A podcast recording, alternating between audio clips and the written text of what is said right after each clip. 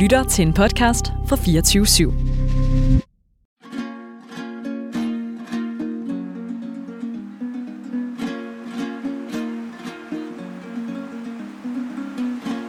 Det lyder måske mærkeligt for Kaukasus er blandt jordens vildeste bjerglande, men den følelse, der kom over os på de ensommeste steder, kan bedst beskrives som en dyb ømhed, der rakte helt ned i hjertets dyb.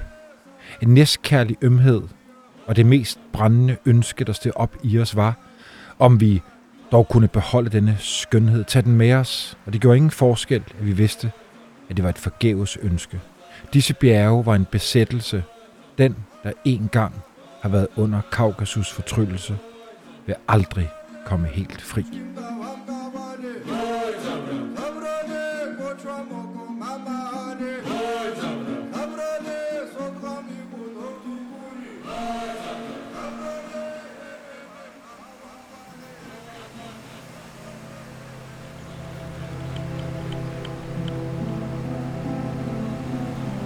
I dag skal vi med øh, blandt andet danske Olaf Lange og amerikanske Nigel Farson gennemrejse det fortryllende Kaukasus, der strækker sig fra Sortehavet i vest til det Kaspiske hav i øst. Her mødes Europa og Asien, islam og kristendommen, og et hav af etniske grupper på de høje bjerge og de dybe dale, hvor mere end 15 bjergtoppe er højere end Mont Blanc.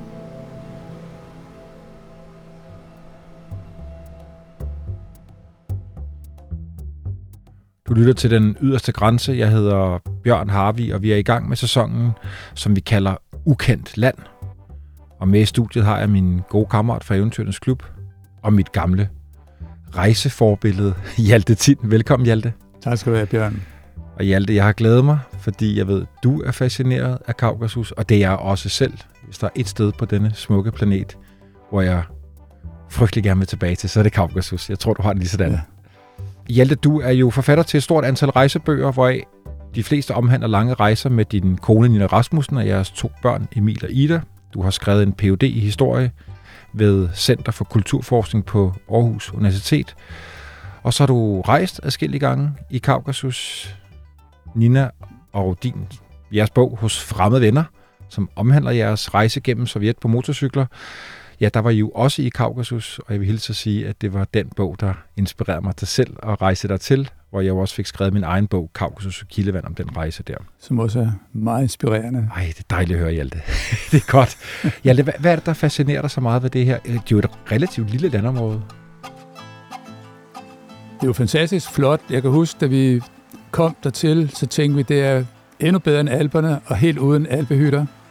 Og så er det jo en vanvittig fascinerende etnografisk, simpelthen salatblanding der med alverdens folkeslag og sprog og så videre. Men da vi var der første gang, det var i 88 under Sovjet, og der kom vi ned, og det folk sagde til os, her har vi hverken kommunisme eller kapitalisme, men vi har vin. det kunne du godt lide. Ja. ja, det, vi har begge to taget masser af bøger med. En af de bøger, og nok også øh, hovedhistorien i dag, selvom det måske bliver lidt en potpourri, og lidt om nogle bjergfolk, og lidt om nogle rejser, så er en af dem, vi skal snakke rigtig meget om, om en, som formentlig de allerfærreste overhovedet kender. Det er jo en dansk rejsebogsforfatter, der hedder Olaf Lange. Det er rigtigt, og det var i hvert fald ikke en, jeg, havde nogensinde hørt om, før at vi snakker om den her udsendelse, og nu har jeg læst bogen, og den er jo en gammel bog, fordi han skrev den han rejste der i 1890, og bogen kom så året efter 1891, hvor han formodentlig var den første dansker, som skrev en bog om Kaukasus, og i hvert fald på basis af, at han selv havde været der. Hvad ved vi om, øh, om Lange? Ikke meget, men han var gymnasielærer, og han var gymnasielærer på, i, på, i Lolland, og det er stort set det, vi ved om ham. Og jeg har ikke læst andre bøger af ham eller noget, men den her bog eksisterer. Han underviste i geografi, så vidt jeg ja. kan forstå. Og han fik faktisk øh, støtte fra undervisningsministeriet, kirke- og undervisningsministeriet, som det hed dengang, til sin tur til Kaukasus. Hvor han første gang kortvejt havde været i 1886. Ja, han havde ved et tilfælde fået en mulighed for at komme med et skib øh, ned til Georgien, som var den del af Kaukasus, vi taler om her. Og der blev han simpelthen så fascineret af det første lille glimt af Kaukasus, så han besluttede, at der skulle han tilbage, og så har han siddet og læst en masse bøger om Kaukasus. Han har lært sig russisk og kunne så komme tilbage fire år efter. Wow. Så vi skal afsted 1890? Ja. Hvordan kommer han afsted? Altså, man kommer med skib. Han kommer med skib til den havneby, som hedder Batumi, som ligger helt nede ved i hjørnet af det sorte hav, hvor at i dag Tyrkiet og Georgien støder sammen. Og øh, det tog en måned for ham. Det synes Hvor, han altså, var hurtigt. hvorfra? Hvor sejlede han fra? Ja, så sejlede han fra Antwerpen til Hold da kæft. Batumi. Det tog en, en måned. Og øh, det, der også var interessant, det var, at det skib, han sejlede med, det medbragte materialer til den jernbane, som russerne var ved at bygge til Samarkand.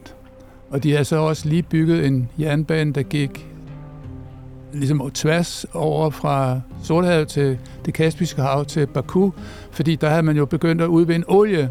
Så det var big business, og de havde så fået lavet en jernbane, hvor de kunne transportere olie bare nogle år, år før. Men det kommer vi tilbage til historien. Men han var altså kommet med skib, og så har han så skriver han her, at han synes, at det er hans erfaring, at man skal ikke have mere med, end man selv kan bære bagage. Så han har fundet en norsk rygsæk, og han skriver, efter at have prøvet flere slags, anser den norske turistforeningsmodel med bærebræt for den bedste. Den ligger udmærket, skraber ingen steder holdes ved bærebrættet godt ud for ryggen, så man ikke generes af den i varmen. Dertil kommer, at den rummer utrolig meget, og nu kommer det sjove, hvad sådan en mand har med i 1890. For uden to sæt undertøj til at skifte med, og et par knæbenklæder indeholdt min, altså min rygsæk, således en dagbog, et blækhus, papir, notesbøger, kort, penne og blyanter. Fremdeles et barometer til højdemåling, et termometer og et metermål.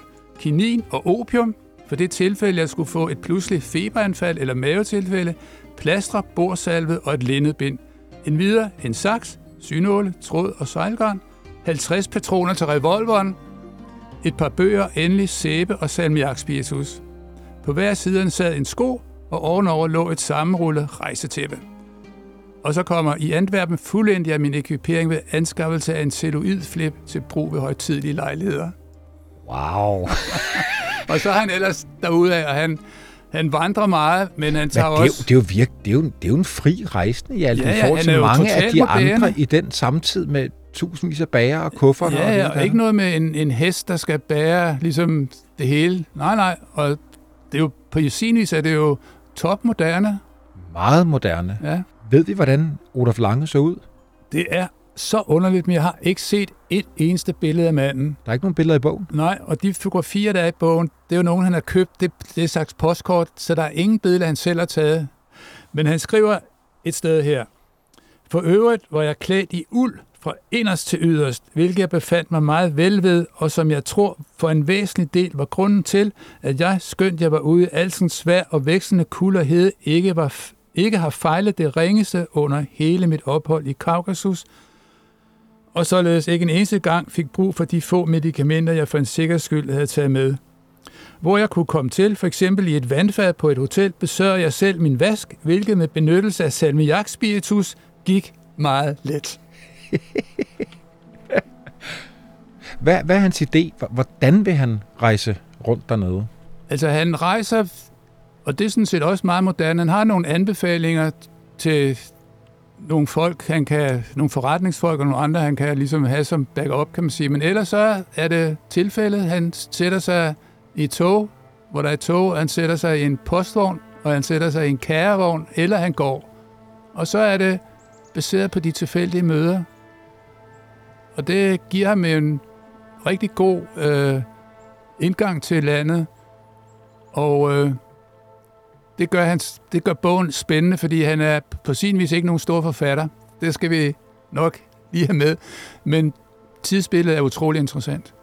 Jeg sagde før en moderne rejsende, men det må han vel også være, hvis man sådan på det tidspunkt egentlig rejser uden regler og retning og lidt efter tilfældighedernes spil. Ja, altså, han er ligesom en form for... Man kan godt måske mærke, at han er geografilærer. Han, skal, han har meget katalog over sine iagtagelser. For eksempel får vi de kemiske sammensætninger af alle de øh, varme kilder i Georgien. Og noget har han nok læst andre steder, men altså det, det der med at sætte katalog ligesom ordne naturen i katalog, det er noget, som er meget typisk for ham. Hjalte, to ting. Hvad er det her for et område, Kaukasus, og hvad er det egentlig også for en situation, der ligger forud? Jeg ved godt, det er to store spørgsmål. Ja, altså det er lidt sjovt, fordi hvor ligger Kaukasus i folks bevidsthed? På en måde var den mere ukendt end, end Himalaya, og selvfølgelig også end Alperne. Så det var sådan et underligt øh, udkantsområde i bevidstheden også. Men det, man kendte om det, det var den krig, som den russiske zar havde ført mod bjergfolkene i Kaukasus, for simpelthen at, at erobre området. Og det her, der har været nogle meget store uh, russiske forfattere, som har skrevet om det, blandt andet Tolstoy. Så den der sådan lidt romantiske kavaleriet, lidt, lidt ligesom, kan man sige, som Wild West i USA. Det er lidt den samme, at her kommer civilisationen, og man kan så sige, ikke med krig, men altså Knud Rasmussen i, i, på Grønland selvfølgelig. Men altså, så bevidstheden var lidt den her krig, som jo havde varet utrolig længe. De havde brugt først, altså der var krig næsten i 100 år, hvor de havde startet med at erobre Georgien, som var et kongerige, og så senere førte de så krig mod de her især muslimske stammer oppe i de her vilde, vilde, vilde bjerge. Og den krig er jo på en måde ikke engang slut endnu, fordi at vi har lige haft krigen i Tjetjenien, og der er på ingen måde fred. Hvor meget kender Lange til det, inden han rejser afsted, ved vi det? Han kender faktisk enormt meget til det. Han, og der er en, mere end halvdelen af bogen er en histori- altså historiebog om Kaukasus' historie, og især bruger han enormt meget tid på Shamil, som vi kommer tilbage til, som Ej, var den ham, helt, skal, ham er vi alle sammen fascineret af. Ja. Imam Shamil. den store guerillaleder, som var, altså som russerne var over et kvart århundrede om at vinde over. Men, men øh, nu siger du, krigen Øh, jo næsten ikke er slut endnu, og det har du jo delvis ret i, alle. Det har vi jo begge to læst og skrevet meget om, det der med, hvordan den der kolonisering og efterfølgende øh, oprørskamp ligesom har fortsat. Men da han kommer derned, er der jo så nogenlunde ro på, trods alt. Ja, fordi at han, han kommer altså som sagt derned første gang i 86, og så igen i 90. Og der var krigen om Georgien slut i 1878. Og der er han, og, og det som den krig handlede om, det var, hvem der skulle bestemme Georgien. Og de, to store magter på hver side, det var tyrkerne, eller det ottomanske imperium på den ene side, og perserne på den anden side, som så russerne fik smidt ud.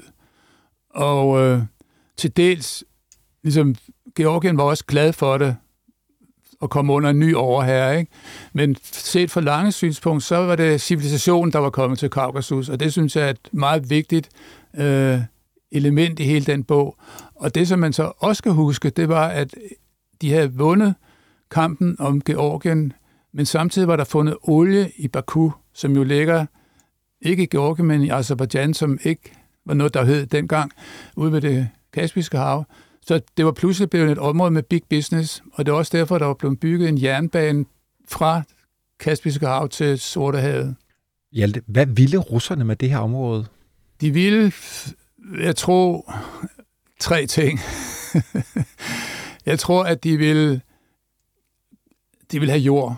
Altså, og der var jo på det tidspunkt, det var, altså husk på, at vi er i imperialismens ligesom, højdepunkt, hvor at englænderne og franskmændene og til dels tyskerne mosede frem i Afrika, og englænderne var i Indien og så videre. Så, så det var ligesom en, en tid, hvor at de, europæ, eller de europæiske stormagter bare prøvede at, simpelthen at sætte sig så meget i jordkronen som overhovedet muligt. Så det var den ene ting. Og så tror jeg også, der var en form for idé om, at de kunne bringe civilisationen til Kaukasus. Og det handlede ikke mindst om at gøre det kristent. Og så var der penge. Og de tre ting er fuldstændig det samme, som også for eksempel Livingstone havde som elementer, da han trængte frem med det er bare interessant, at de gerne vil over på den anden side af bjergene. Når man er dernede, og når man også sidder og studerer kort, og du har jo et stort, flot kort med i dag ja. fra, fra, fra Langes bog, så er der den her naturlige grænse. 5.500 meter høje bjerge, og i hver en anden to store have. Så, så der har jo været den der naturlige grænse. Her går Rusland til og ikke længere, hvis de altså fik erobret de der urolige områder. Jo. Men de går alligevel hen over bjergene og ned i Georgien og Armenien men, og Azerbaijan. Men, ja, det er selvfølgelig rigtigt, at, at de der fantastiske hvide bjergtoppe stikker op og som en kæmpe mur. Men i virkeligheden så er det ikke helt rigtigt, fordi at både Armenien, som jo ligger lidt syd for Georgien, altså de, det var to af de ældste kristne lande, så den idé om, at det hørte ligesom med til vores del af verden, har været at Den sluttede ikke ved Kaukasus. Tværtimod var det lidt forkert, at der skulle være sådan en muslimsk nordside af Kaukasus. Der er byttet rundt på det. Ja. Hvad skal vi sige med Lange? Skal vi øh, dykke ned i nogle af Jeg de synes, ting, han skal- skriver i alt det? Ja, jeg synes lige, vi skal høre, øh, bare for, for at give et idé om, hvordan han skriver. Vi er jo altså i en bog, som er over 100 år gammel, og han sidder her og rejser op igennem landet og har skrevet lidt om, hvordan at Georgien har haft en meget blodig historie. Og så skriver han, det var, som om der over selve naturen var udbredt det samme vemod, der betog ind ved tanken om det ulykkelige lands fortid. Og denne stemning blev understøttet ved lyden af chakalernes uhyggelige tuden, dertil fra det fjerne nåede ens øre, og snart lød som gråd, snart som en skingrende latter. Ved en enkelt drejning af vejen skimtede man imod nord Elbrus med dets to sneklædte toppe, som månelyset gav et ejendomligt blåligt skær, og der var på en gang noget betagende skønt og frygtindgydende ved den storartede natur, i sammenligning med hvilken man selv blev så lille.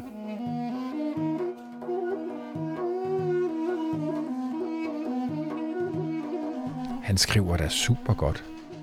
Ja, altså det er da rigtig fint. Det er da han, meget smukt. Og Nu, jeg har også et andet citat her, som jeg synes giver også sådan en lidt en idé om, hvordan det var at, for ham at rejse med de her tog.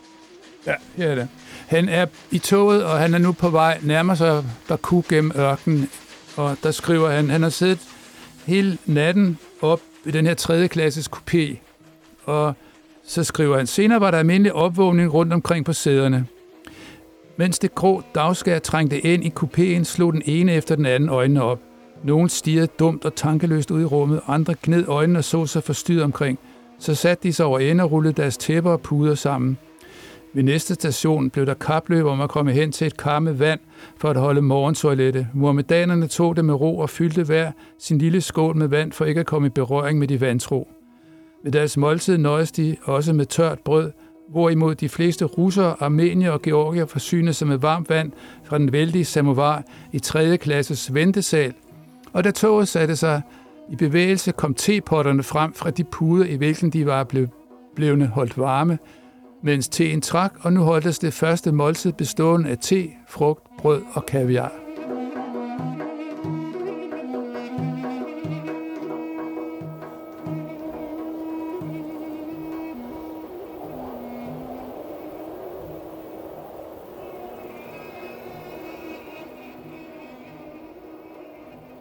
Hvad tænker han egentlig om, også rent sikkerhedsmæssigt at være dernede, Hjalte? Det er jo et, et sted, som jo i alle år har været berømt og berygtet for klankrig og kampe og konflikter. Nu har der også jo været krig, kort før han kommer altså, derned. han, er, han er ikke bekymret for krig. Der, hvor han rejser, der har russerne helt fredeligt gjort området. Og de steder, hvor der stadigvæk kunne være den her form for ligesom sidste rest af guerillakrigen, det var på nordsiden af Kaukasus, hvor han ikke kommer. Men øh, det, han er bange for, det er, det er forbrydere, og især i Baku, som er blevet sådan en, som sådan en kæmpe Klondike-by, der får han at vide, at der må de endelig ikke gå ud om, om natten og så videre. Og det gør han så alligevel. Men så får han lige efter, han er kommet hjem fra Baku, et brev, hvor der så står, at den mand, han havde været sammen med, lige er blevet dræbt. Han er simpelthen blevet stukket ned og blevet frarøvet, og Lange skriver så til guvernøren dernede og siger, at det skal de altså undersøge, fordi at, at det, var en, en, det var så en dansker, der var blevet dræbt, altså en dansk ingeniør, der boede dernede. Og det vil jeg tro, han har med i bogen, fordi det skete, men også som understregning af, at det, det var altså den slags fare, han havde. Men jeg vil sige, at han går om natten, han overnatter alle mulige mærkelige steder, at han har ingen problemer. Så det var ikke helt ubegrundet, men han oplevede det så heldigvis ikke selv på egen krop. Nej. Altså, Hjalte, så vidt jeg kan forstå på dig, så en af de helt centrale historier og hovedpersoner i Langes bog, det er jo faktisk ham her, Imam Shamil, som du tidligere nævnte, som ligesom var den her, ja, det skal du næsten selv forklare, hvem han var. Skal vi, skal vi ikke bruge noget tid på ham? Jo, altså, og der synes jeg også, det er super interessant, at Lange, han bruger faktisk øh, en meget stor del af sin bog på at forklare, hvad det er for en religion, og ligesom hvad, hvad de egentlig mente. Øh, han, det er ikke bare ligesom at beskrive en farlig modstander, men han prøver faktisk at sætte sig lidt ind i, hvad det var, og at der er også en, helt klart en stor beundring af ham, som der også var, også blandt russerne og, og, og i Vesten, hvor han også jo blev berømt, Jamil, fordi han var den her næsten uovervindelige guerillahelt. Og, men set fra de lokale, altså han, Jamil blev født i Dagestan i 1797, tror jeg det var. Og, øh, Den østligste ja, del af det nordlige Kaukasus, ja, ud mod det Kaspiske ja, hav. præcis. Naborepublikken til Tjetjenien. Ja. I en, han blev født i en, en far, som ikke var så fattig, så han kom i skole og, og fik en, en, ligesom en god uddannelse, som i den tid og det sted i høj grad var en religiøs uddannelse. Men altså, så bliver han, øh, samtidig med at han bliver født, er der så en op, ligesom en slags øh, vækkelse blandt folkene i Dagestan, som skaber en form for øh, muslimsk vækkelse, som har sin, ligesom, sin egne øh, leder, og der er der så ligesom to ledere, før vi så kommer til Shamil, der bliver den tredje leder for det her, det kalder muridismen. Og han bliver så en religiøs leder, men han bliver også en form for, man kan ikke kalde nationalleder, fordi der var ikke en nation, men han bliver en, ligesom en folkehelt blandt de her stammer. Og det, som er en stor del af historien om Shamil, det er så, hvordan han i nogle perioder får rigtig mange af de her klaner og stammer og folk med sig, og nogle gange så er det ikke dem alle sammen, der kommer med. Og der er så et tilfælde, hvor at en af de andre store stammer er på vej over til russerne, fordi at nu russerne er ved at få overtaget i krigen, og der er så en af de store stammer, som vil gå med russerne. Altså vil overgive sig? Ja, og de har så sendt en to mænd til Shamils landsby for at spørge, om han ikke også synes, det er en god idé. Men de tør ikke sige det til Shamil, så de har sagt det til hans mor. Og så sker der noget, som er ret tankevækkende. Nu sidder du og bladrer igen. Er det Lange, der skriver det her? Ja, altså det er Lange, som han har... Det er en meget, meget øh, detaljeret forklaring om deres trosætninger og også hele historien. Så, så det er... Altså, og der kan jeg se, at han har også en liste med bøger, han, og så tror jeg meget af hans materiale kommer fra en, en russisk bog. Så det, det er nok til dels set gennem russiske briller, men det, der gør det så interessant, det er, at de faktisk er meget positive. Jeg vil meget gerne høre det der ja. citat. Jeg, jeg, jeg elsker jo historien ja. om Imam Shamil. Øhm, og der er så sket det, at han har de her to øh, fra den anden stamme er kommet til og sagt det her til hans mor, og det får han så at vide, og de bliver så ligesom taget arresteret, kan vi kalde det, men og Shamil, han kommer ikke med noget svar. Han sætter sig ud i en hytte i flere dage for at meditere og finde ud af, hvad han så skal svare. Og han kommer så tilbage til landsbyen, og der er så flere tusind, der så er stemlet sammen, og han skal så nu fortælle, hvad han er kommet frem til, og det er selvfølgelig meget spændende. En dødstille hersker overalt, men pludselig sættes den tætte menneskemæssige bevægelse. Den er Shamil udsendte Moride, og det er altså en af hans ligesom løjtnanter bader sig vej, og efter ham kommer den frygtede imams gamle mor, indhyllet i sin hvide dragt. To mulærer fører hende op på moskéens tag og stille hende lige over for hendes søn.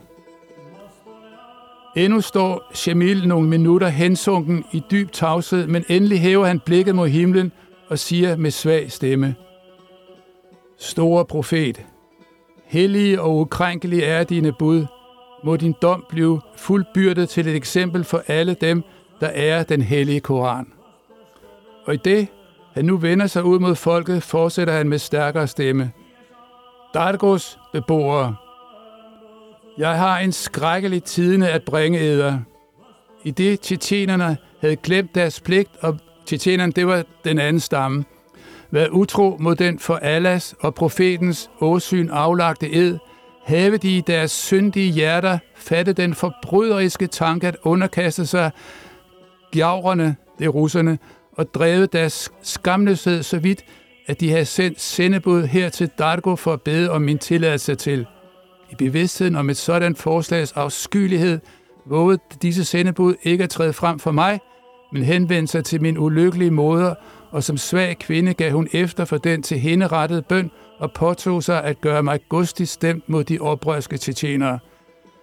Hendes indtrængende tale og min ubetingede hengivenhed for hende bevirkede, at jeg fik den dristhed at spørge Guds yndling, Muhammed selv, om hans vilje. Og her, i eders nærværelse, understøtter eders bønder, har jeg i tre dage og nætter fasende og bedende ventet på profetens dom. Han har værdiget mig svar. Men hvilket tordenslag var ikke dette svar for mig.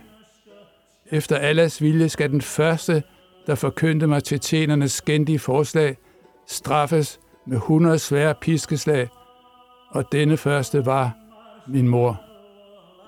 Den Ej. gamle Bacho Mechu udstedte skrig, men Shamil, den samvittighedsfulde håndhæver Allahs og profetens bud, forblev ubåndhørlig.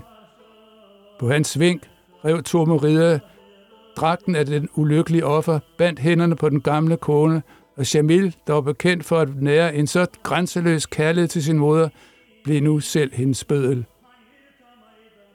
Men med det femte slag mistede hun bevidstheden, og til synlande uden liv faldt hovedet ned på hendes bryst.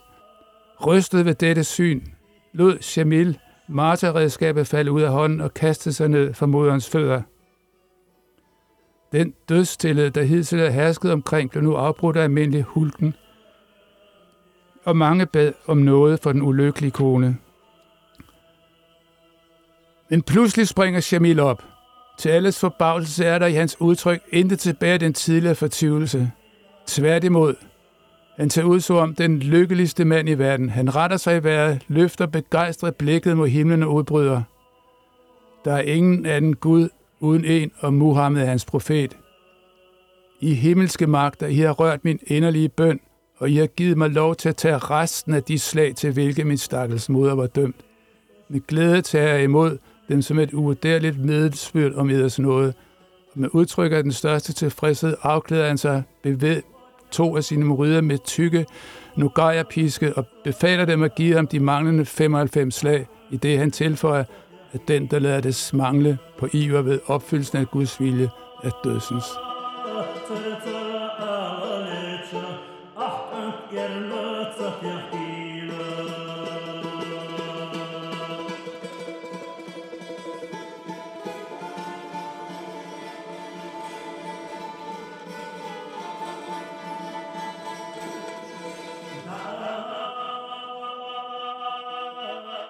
Hold nu kæft. Den kendte jeg ikke, den historie. Nej, det er vildt, ikke? Nej, jeg skal lige finde et billede frem af Jamil, fordi jeg synes, du skal forklare dem, der sidder og lytter med, hvordan han ser ud. Det her billede, det er nok, hvor han er. Er det mest berømte billede Ja, af ham? Det er det er også det nok- billede, der er med i Langes bog. Ja, ikke? fordi her, her er han nok halv- 50 år eller sådan noget. Han har en kæmpe, den her kæmpe store øh, sorte forskens hue på, eller turban, og så med en stor hvid turban videre op, fordi det er hans, ligesom hans, hans øh, religiøse hvad hedder det, værdighed. Og så har han et stort sort fuldskæg, og så har han nogle meget, meget kraftige øjne og sammenknyttet bryn, og ser og underlæben er frem til. Han ligner en, som er som ser ud som den historie, vi har hørt fuldstændig. Og så er han ikke, han er ikke så stor, men han har altså, det hører man alle steder, et totalt karismatisk, altså Ja, han, han er jo stadigvæk en folkehelt. Altså overalt i Kaukasus bliver han refereret til det her næsten overmenneske. Han leder oprørskampen i 25 år mod Jo. jo. russernes kosakker. Altså en gigantisk over... men, Magt. Men altså også, fordi der, nu er det et eksempel, en anden gruppe, som han så ligesom hader, men der er også en, en tredje gruppe af alle de her folkeslag, som heller ikke går med ham, hvor han så raserer dem fuldstændig. Altså, så han er ubundhørlig, ikke kun med russerne, men også mod alle dem, der står i vejen for hans frihedskrig, som også var en religiøs krig. Altså, det er hele tiden kampen mod de vantro. Og det beskriver jo, øh, hvad hedder det, lange, mange gange, hvordan at de bliver inviteret hjem til muslimer, men så må de spise med deres eget bestik og sådan noget, og de tager de puder, det sidder på bagefter og, og banker udenfor og sådan noget. Altså, der er den der fuldstændig øh, angst for at på nogen måde blive besmittet af de vantro. Men det, der så er interessant i det her tilfælde med Shamil, det er, at til sidst, efter de her 25 år, så har russerne altså til sidst ligesom indsnævet om til sidst, er der kun en lille fæstning, Spanien sidder i, og der er der ikke nogen rigtig udvej for ham, og han sender så et sendebud ud til russerne, man ved ikke, hvad de har sagt, og to dage efter, så kommer russerne så ind i den her lille landsby, og der overgiver Shamil sig. Og det, som er utroligt, det er, at han bliver så modtaget af den russiske over med, ligesom med, med håndtryk og kys, fordi ligesom at nu, der er det okay, at han, der, der er ikke sådan, at han ikke engang bliver hængt eller noget som helst. Tværtimod, så bliver han Sarens gæst og får simpelthen penge til at leve et ret meget et luksusliv i, i, i eksil i Rusland, og hans sønner bliver officer i den russiske hær. Så det der... Og så Jamil selv ender så til sidst med at, som 71-årig, og hvor han kan mærke, at han ikke har langt igen, og så komme til på pilgrimsfærd til Mekka. Ja, han kommer på Hajj, ja. Ja, og han kommer først til Istanbul, hvor, at, hvor at, øh, lederen eller kongen, det hedder det ikke, giver ham en ligesom privat båd til at sejle til Mekka, og han bliver en kæmpe... Han er så berømt og sådan en held, så han bliver ligesom den store mand i Mekka og ender med at dø og bliver begravet i Medina, der ligger hans, han. Hans, han, hans navn er så berømt, jeg, jeg har også hørt det her, at da han kommer til Kabaen i Mekka, der, der, øh, der, der, der placerer de ham oven på Kabaen, ja. så alle ja. de andre til stede kan ja. se, at Imam Shamil er her. Ja. Altså, det glemte jeg lige at sige, da vi, da vi, da vi, da vi snakkede om, og hvordan han så ud i alt det. Han havde jo allerede fra, fra ung haft det her ry, som nærmest et overmenneske. Sådan en ekstrem sportsmand. Utrolig til hest, utrolig til at løbe og ride og svømme og, og alt det her. Og så vidt jeg kan forstå, så blev han jo faktisk forsøgt myrdet som helt ung.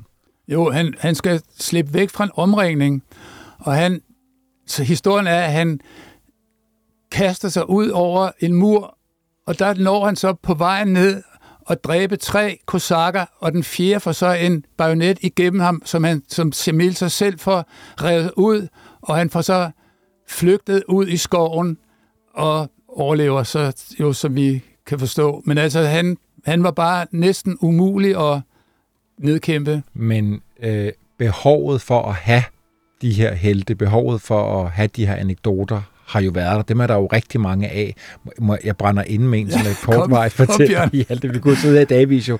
Fordi da, da han øh, overgiver sig, bliver taget Shamil, der, øh, der foregår det jo i, i hans gamle avl, som er ja. landsby her ja, i, i ja. Dagestan, Gunib. Og med så har han flere af sine soldater, blandt andet en af sine, øh, jeg ved ikke, jeg ved ikke, commander, herfører, en mand, som bliver kaldt Bajsangur eller Boyshat, han, han, det er forskellige navne. Han er tjetjener.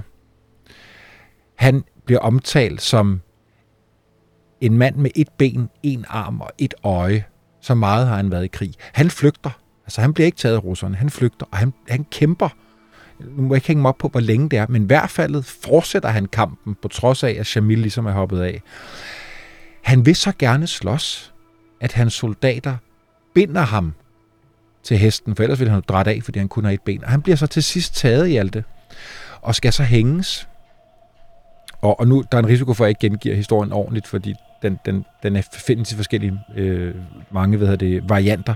Men da han skal hænges, der samles der 3.000 tjetjenere ude foran det sted, hvor det skal ske. Og de laver ikke en kamp, men de laver den her sikr, den her religiøse dans, som nogen måske har set, hvor man hvad kan man sige, går næsten i trance. Ja, ja, den her sofistiske, ja, det vil jeg næsten ja, spørge dig om, ja, hvad det så egentlig ja. betyder. Men der danser de derude.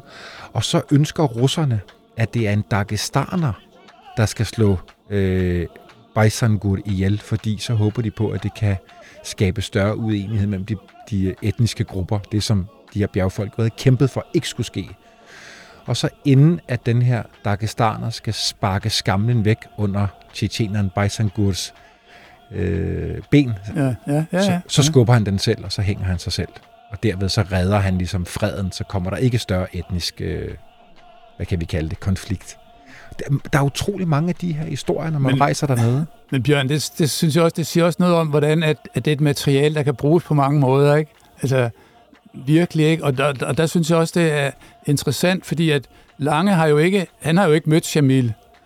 Og han har heller ikke... Nej, han dør jo 15 år Han før, før Lange kommer. Men han, men han har et sted... Og, og lad bare for at sige, at, at, at han, Jamil er en figur, som jo er meget ligesom larger than life. Så han kan bruges til så mange forskellige ting. Ikke? Men han kommer så til, til en landsby, øh, Lange her, hvor han, hvor Jamil har ligesom en, en historie. Eller faktisk, for nu at være helt præcis, fordi Lange er faktisk meget præcis, at det er ikke Shamil, men det er, det er den tidligere imam, altså hans, den tidligere religiøse leder. Ikke? Og så skriver han, Lange skriver så, her i den her landsby var det altså, at Mullah Muhammed hin dag i 1825 besøgte den vise Hadis Ismail, der åbnede hans øjne for den rette forståelse af profetens lære, og derved lagde spiren til den bevægelse, der skulle samle alle de østlige bjergboere til blodig kamp mod russerne. De gamle morbærtræer derhen i landsbyen havde måske været vidne til Hadis Ismails og hans gæsters samtale, men hvor meget er der ikke forandret siden da? Hadi Ismail er borte, Mullah Muhammed og hans efterfølger Qasimullah også. Jeg selv, Shamil er ikke mere. Landet er fuldstændig russisk. Hvor den vise fra Shirvan for en tid havde opslået sin bolig, bo nu russiske embedsmænd, og hvor Qasim Muhammed vandrede på sin fod for at nå sin fødeby Bukhara, der bruser nu toget forbi og når byen i lige så mange dage, som han ville have brugt måneder.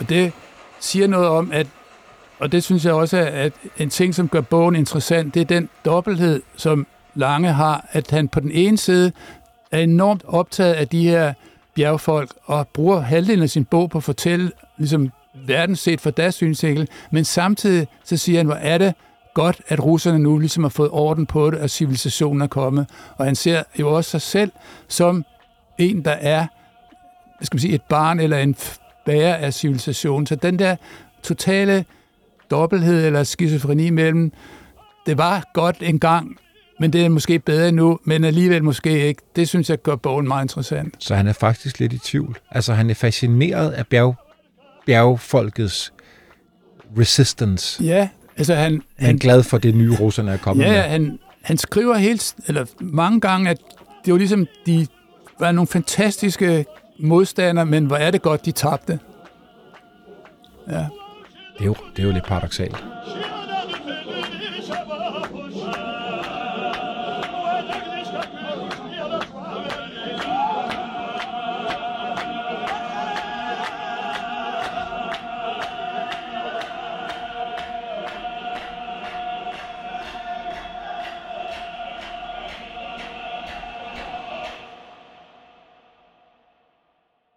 Altså, Lange ender sin rejse i Baku, og der skal man jo forestille sig, at det er simpelthen, øh, det, det er ligesom alle Mellemøstens oliekilder på én gang, plus det vilde Vesten, og så Nobel, som jo var den, det var dem, dem, det var, den, det var dem, der havde de fleste af de her oliekilder, og blev styrtende rige, så de også kunne lave en Nobelpris osv. Men den beskrivelse af det her oliepløre, og det er helt, helt vildt, ligesom hvor brutalt det er for bare at tjene penge. Og en meget morsom, eller jeg ved ikke, om den er morsom, men tankevækkende detalje, det er, at her ved Baku har der i oldtiden sævet hvad hedder det, dampe op, som kunne brænde, altså gas. Og derfor har der været det her ildtilbedertempel, som så igen nu, hvor det er blevet russisk, så har russerne egentlig tilladt dem at bruge til- ildtilbedertemplet. Det var det ikke under perserne. Men samtidig med, at de godt må komme til det her ildtilbeder, så er der så var nogle forretningsfolk, som har lavet en fabrik lige ved, og så har de så taget gassen fra ildtilbyderne, så det bruger det over i fabrikken i stedet for. Nej, nej. Og sådan, nej. altså, der var ikke nogen skrubler for at tjene penge. Og, og, og, det, blev, og det blev kun værre. Ja, ja, og, og, og, og nu er det jo Altså, Baku er jo så hovedstaden i Azerbaijan, som nu havde så mange penge, at de kunne købe våben i Tyrkiet og slå armenerne ud, så de fik det her område, Nagorno-Karabakh, som har været armensk i Det er jo blevet sådan et, et mini-Dubai i dag, ikke? Jo, og et diktatur baseret på oliepenge. Ja, det jeg synes, skal vi få gjort Lange færdig. Ja, Lange kommer hjem i ja, vi 90. Lige, vi lige, vi, Bjørn, vi kan lige høre til sidst, fordi at han skal så rejse tilbage til Tbilisi, som Tiflis hed det dengang. Efter et kort ophold bestilte jeg billet til Vladikavkaz, som er den store russiske by lige nord for Kaukasusbjergene. Man rejser op igennem den store dal ja. nord for Tbilisi, det, det, i dag Military Highway, og så op til Vladikavkaz. Ja, der er ligesom én vej igennem bjergene, og det er der faktisk stadigvæk kun, øh, og det er så den, han skal. Og han indfinder sig så klokken 8 om morgenen ved posthuset, hvor man anviste mig min plads uden på postvognen. Klokken 8 svang en bevæbnet kosak sig op på bukken ved siden af kusken. Denne smældede med pisken, hestene rystede deres messingbeslåede med bjæller forsynet seletøj, og mens kusken truttede i sit horn, kørte vi ud af byen. Og så er der simpelthen sådan en fin beskrivelse af, hvordan de kommer op over bjergene, og man kommer så helt op til passet herop, og altså det tager to dage for dem at komme op, op over det, som nu man kan køre på et par timer, fordi at i kilometer er det ikke særlig langt. Og de ender så øh, helt deroppe i sneen. Og efter tre timers kørsel nåede vi Gadaur, der omtrent ligger øh, er 3.000 fod højere end Leti, og er den højst liggende poststation på den grusiske militærvej. Og der kan jeg parentes sige, at det er nu et kæmpe skisportsted. jeg var der i sommer, Hjelte. Ja. Det er helt smadret. Det er frygteligt. Og det er også derfor, at hans dobbelthed er så interessant, fordi vi, vi har den jo selv. Altså, Absolut. Ikke? Når, lige det, du siger, det er ikke. Man kan nok mærke mig at komme til værs her temmelig køligt, og histe her ligger der sne. Vi skifter heste, og så går det videre endnu højere op. Vi når op til sneen og kører ind mellem høje snevolde, som er opkastet af bjergboerne, der lige er i færd med at rydde vejen. Hvorhen man end vender øjet, møder det sne og er der sne, skinnende, funklende sne. Det skærer i øjnene, så tårerne triller ind ned ad kinderne. Gid der dog var et eneste sted, hvor der ikke lå sne, hvor øjet kunne finde hvile. Og så kommer de så op over passet, og så kommer man ind til, til selve Rusland, og der er det så ligesom slut på eventyret.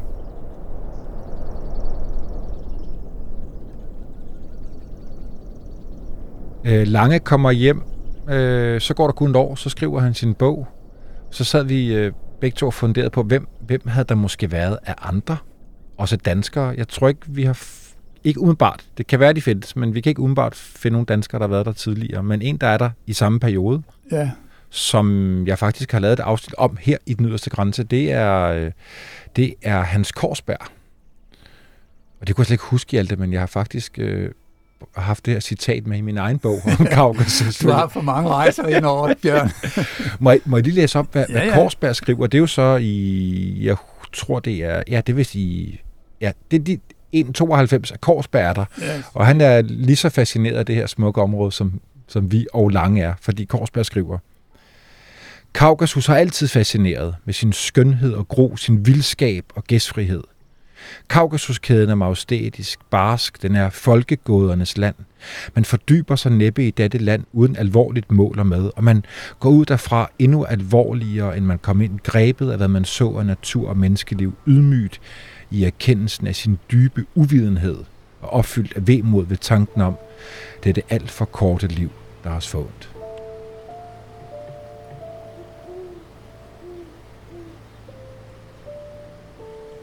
Jamen så, så kan jeg sige, fordi at da vi, Marlina skulle rejse til Sovjetunionen, og det var jo, altså vi begyndte at få lov til det i 87, og det var meget, meget svært, og det tog et år at få tilladelsen, men til sidst fik vi så tilladelsen til at køre på vores egne motorcykler rundt i Sovjetunionen. Og der skriver jeg i vores forord til bogen, som så kom, som hedder Hos fremmede venner, at jeg tror ikke, at der er nogen, der siden en amerikansk journalist i 1929 rejste igennem Kaukasus, havde vi fået lov til at kunne køre så frit og rapportere så frit for Sovjetunionen. Og han hed Nekli Farson og var simpelthen stjernereporteren over alle stjernereporter på det her tidspunkt øh, i 20'erne. Og han havde så fundet ud af, at han virkelig gerne ville. Han sad i Moskva og skulle rapportere alt det her politiske, og han ville godt prøve at komme ned i Kaukasus, hvor han havde været en gang før. Så det er også igen en, der har været der og må tilbage simpelthen. Ikke? og han kommer så tilbage i 29 sammen med en ven, som er en eng- englænder, som er en rigtig fantastisk, ekscentrisk og sjov person. Ej, han er fantastisk. Og det, men det er også det er sådan en rigtig journalistisk greb, fordi det gør Farson meget, meget sjovere, at han har den her modpol hele tiden, som er den skøre, og Farson er så den ikke så skøre, men... Alexander Vikstad, Ja. som har boet i Rusland i 10 år, og Ja, ja, er helt og- ekscentrisk ja. og skør. Og, og meget ligesom pro-kommunist. Og faktisk, så, og det er også en vigtig ting, når man skal snakke om, hans, om Farson, at han sidder derovre i, der i 20'erne og er egentlig meget imponeret over kommunisterne og den måde, de prøver at få det her land op i gear, kan vi sige. Men bogen, så han skriver om sin tur, den skriver han i 1950, og der har der så sket nogle forfærdelige ting med de steder, hvor han har været, fordi at det folk, han mødte, da han så kom til Kaukasus, hvor han rider på en hest, mens hans engelske gamle ven, han er insisterer på at vandre med sin vandrestav, Det er ret sjovt, det der. og det synes de lokale er helt forkert, at den unge skal ride, og den gamle skal gå, men, og det er en del af, af morskaben. Men det folk, de møder, det er så blevet fordrevet af Stalin, fordi at under 2. verdenskrig, så endte de med at støtte tyskerne, der blev prøvet at komme frem til Baku. Og så blev de simpelthen alle blev fordrevet. Og det sidder han så og læser om Farson, øh, og det er så en slags baggrundsviden til hele den her tur, som gør det ligesom endnu mere trist, fordi at det, han ser, er så lige før det forsvinder. Det ved han nu, ikke? Hele folkeslag. Ja. Ingusetere. Og også andre end dem, han var, fordi det skete for flere af de her nordkaukasiske folk. som Tjetjener og så videre, de bliver sendt afsted til langt ud i Ja, ja. Sibirien.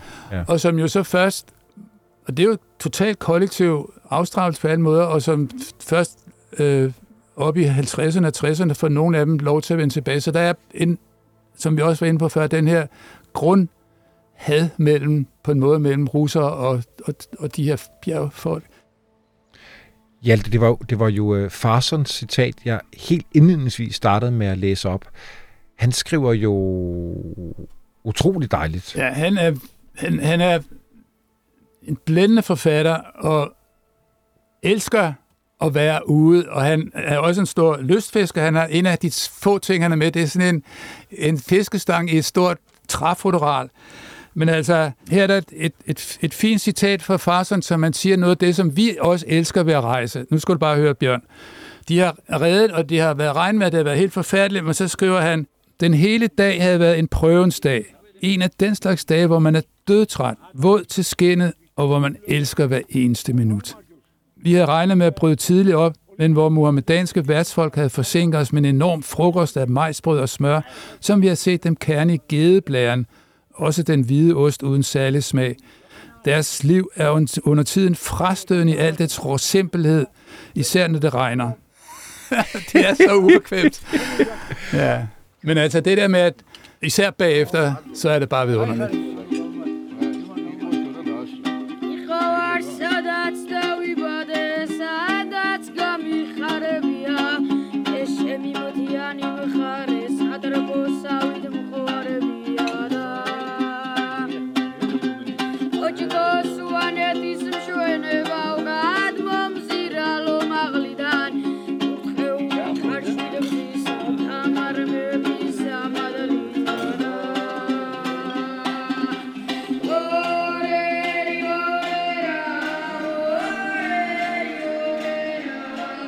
Jeg skulle hilse dig fra, øh, fra Søren Schmidt, som jo er bjergbestiger og har været her i, i studiet flere gange, og han spurgte, øh, hvem er det, du skal optage i morgen? Så sagde han, det, det, er, det er Hjalte om Kaukasus. Ej, hvor er det spændende, for han har selv været så fascineret af det.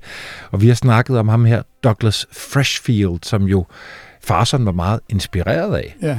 øh, Freshfield, som jeg vist også var første mand på Kasbegi, det store bjerg, der ligger deroppe, som du sikkert også selv har set, Ja, ja. Europas femte højeste bjerg. Hjalte, hvad, hvad, hvad, hvad kan vi sige ellers om, om andre? Er der andre øh, interessante rejsende? Det sted, hvor jeg virkelig blev forelsket i, i Kaukasus, det var jo i Svenetien, som på det tidspunkt, da vi rejste, der havde vi utryggeligt ikke fået lov til at køre op til Svenetien. Det nordlige Georgien, Ja, ja, det- det, klemt inde mellem Aukasien og Sydossetien. Ja, helt, helt oppe, altså den aller, aller, aller øverste dal inden den evige sne. Men vi kørte derop alligevel, og så til sidst, så kom vi så op til, men I har, mange har set billeder af de her tårne, som de har i de her landsbyer, og så kom man op til den allerøverste landsby med de her tårne, der ligger et lille, en kirke og et lille kloster, så det var altså fra middelalderen, og bag ved det, der var isen, og bag ved isen var muhammedanerne, og det var ligesom den der kæmpe kultur, mur, der var mellem Nord- og Syd-Kaukasus. Men det var simpelthen så fantastisk smukt og flot, og, og Svenetien var så helt specielt ligesom for os en oplevelse. Og det tror jeg har været, altså den her følelse af, at det er et, et land, som indeholder så utrolig meget historie på en måde, der, der stadig er levende. Plus, altså nu har vi snakket om de her, hvor primitivt det er, men samtidig så skal man jo tænke på, at vi har et ord i forbindelse med sundhed her, som hedder kefir. Og det er jo noget, de fandt på at drikke den her styrende mælk, og vi mødte mange, der var over 100 år gamle, så selvom det er hårdt for dem, der overlever, så er det altså et godt sted at bo på mange måder. Ja, det, du, du nævnte jo øh, tidligere i, i, øh, i snakken her, at det den der krig, som Lange beskriver, som er færdig, men alligevel ikke er færdig, og den, den egentlig ikke rigtig er færdig i dag. Hvad betyder det? Det betyder jo helt konkret, at dels at der har været krig i Tjetjenien, som vi ved, to krige, og faktisk så var den første krig, den blev sluttet med en slags fredsaftale mellem russerne og tjetjenerne, hvor de ville godt være selvstændige. Men så kom Putin til, og han førte så en ny krig, hvor han totalt smadrede især Grozny, deres hovedstad, som var hans Putins første krig, men ikke den sidste krig. Og den næste krig, som det jo også var, det var så, hvor at der kom krig i syd for bjergene, altså i Ossetien i 2007, hvor at Sydossetien blev på en måde og i praksis besat af russerne. Så nu, 60 km uden for hovedstaden i Georgien, er der en dal, man ikke kan komme ind i, fordi at det er Sydossetiens, hvor der sidder også russiske tropper. Og også i Abkhazien, som er den nordligste del af Grusien, eller Georgien, op mod, øh, altså nordpå, op ved Sortehavet. Og der kan jeg tydeligt huske, også da vi kom i 88 og var hos øh, hvad hedder det, forfatterforeningen, og så blev vi modtaget, det var sådan en stor forsamling af forfattere, og så blev vi modtaget ind fra det øh, georgiske forfatter, sagde, velkommen til Georgien, og straks sprang der ind op, forfatter fra Abkhazien sagde, nej, velkommen til Abkhazien, og de der spændinger, de er der stadigvæk, fordi nu har Abkhazien erklæret sig selvstændig, så den ro, som lange troede, at russerne havde skabt, den var kortvarig, og den er, konflikten er ikke slut endnu.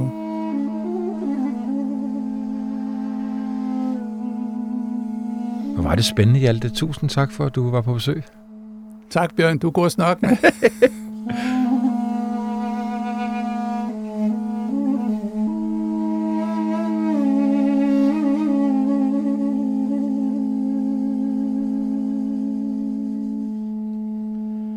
Den yderste grænse er produceret af Bjørn Harvi og Christoffer Erbo Roland Poulsen fra 24 og Vores Tid. Redaktør er Rikke Karoline Carlsen. Hvis du vil høre flere spændende historiske podcasts, så klik ind på vorestid.dk eller der, hvor du normalt finder din podcast.